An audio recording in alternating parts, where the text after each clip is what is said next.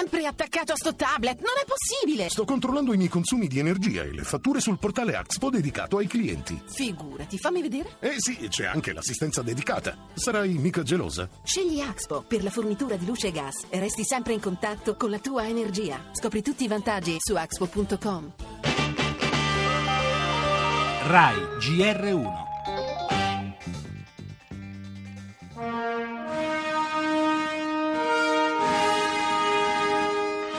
Children first! Children first! Ok, Calma, Sì, calma, calma, calma. ci affianchiamo e dobbiamo passare i giubbotti. Fate silenzio. Now we give you this! You have to wear it! You have to wear it! Il 2015 sarà un anno record per l'immigrazione. We are seeing large numbers of migrants. Lo vediamo dalle migliaia di migranti arrivati in Italia durante l'inverno, quando il tempo è brutto. Non era mai accaduto, dice la portavoce di Frontex, Eva Moncure. Alfano sta cercando 6.500 posti letto per i clandestini. Io pensavo di avere un ministro dell'interno, non un affittacamere di alberghi a ore. Ho chiesto a tutti gli amministratori della Lega di dire di no, perché più ne partono più ne muoiono.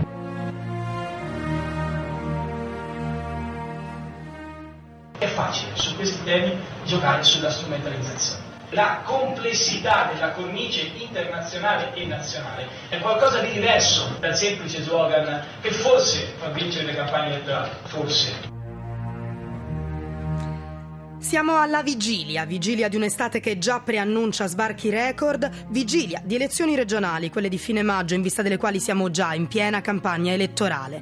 Immigrazione e politica. Mai come ora i due temi si intrecciano.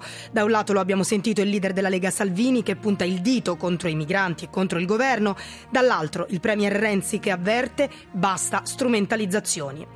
Bisogna certo tenere conto di un'emergenza di fronte alla quale l'Italia è stata spesso lasciata sola, dei posti letto mancanti e del rischio sicurezza, ma anche del fatto che quei barconi su cui paradossalmente si nasce e si muore insieme, quei cadaveri finiti in mare, 400, raccontano i superstiti del naufragio di domenica, quegli 8.000 migranti, un esercito, arrivati in pochi giorni, non possono essere gettati nel calderone dell'esclusivo consenso elettorale.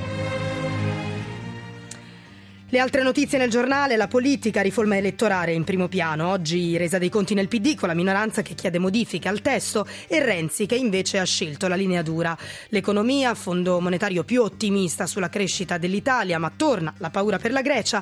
Per la cronaca, il caso Diaz. Ai microfoni del GR1 parla l'agente, autore delle confessioni shock apparse sui social, sul G8. Rifarei tutto, aveva dichiarato il poliziotto. Ancora, oggi, i funerali di Stato delle vittime della furia omicida di Giardino Giardiello al Tribunale di Milano. Gli esteri prosegue l'inchiesta del GR1 sull'ISIS. Nuovo monito della Turchia poi al Papa. Non ripeta più l'errore di parlare di genocidio, intima Erdogan. Lo sport infine con la vittoria della Juventus nell'andata dei quarti di finale di Champions League.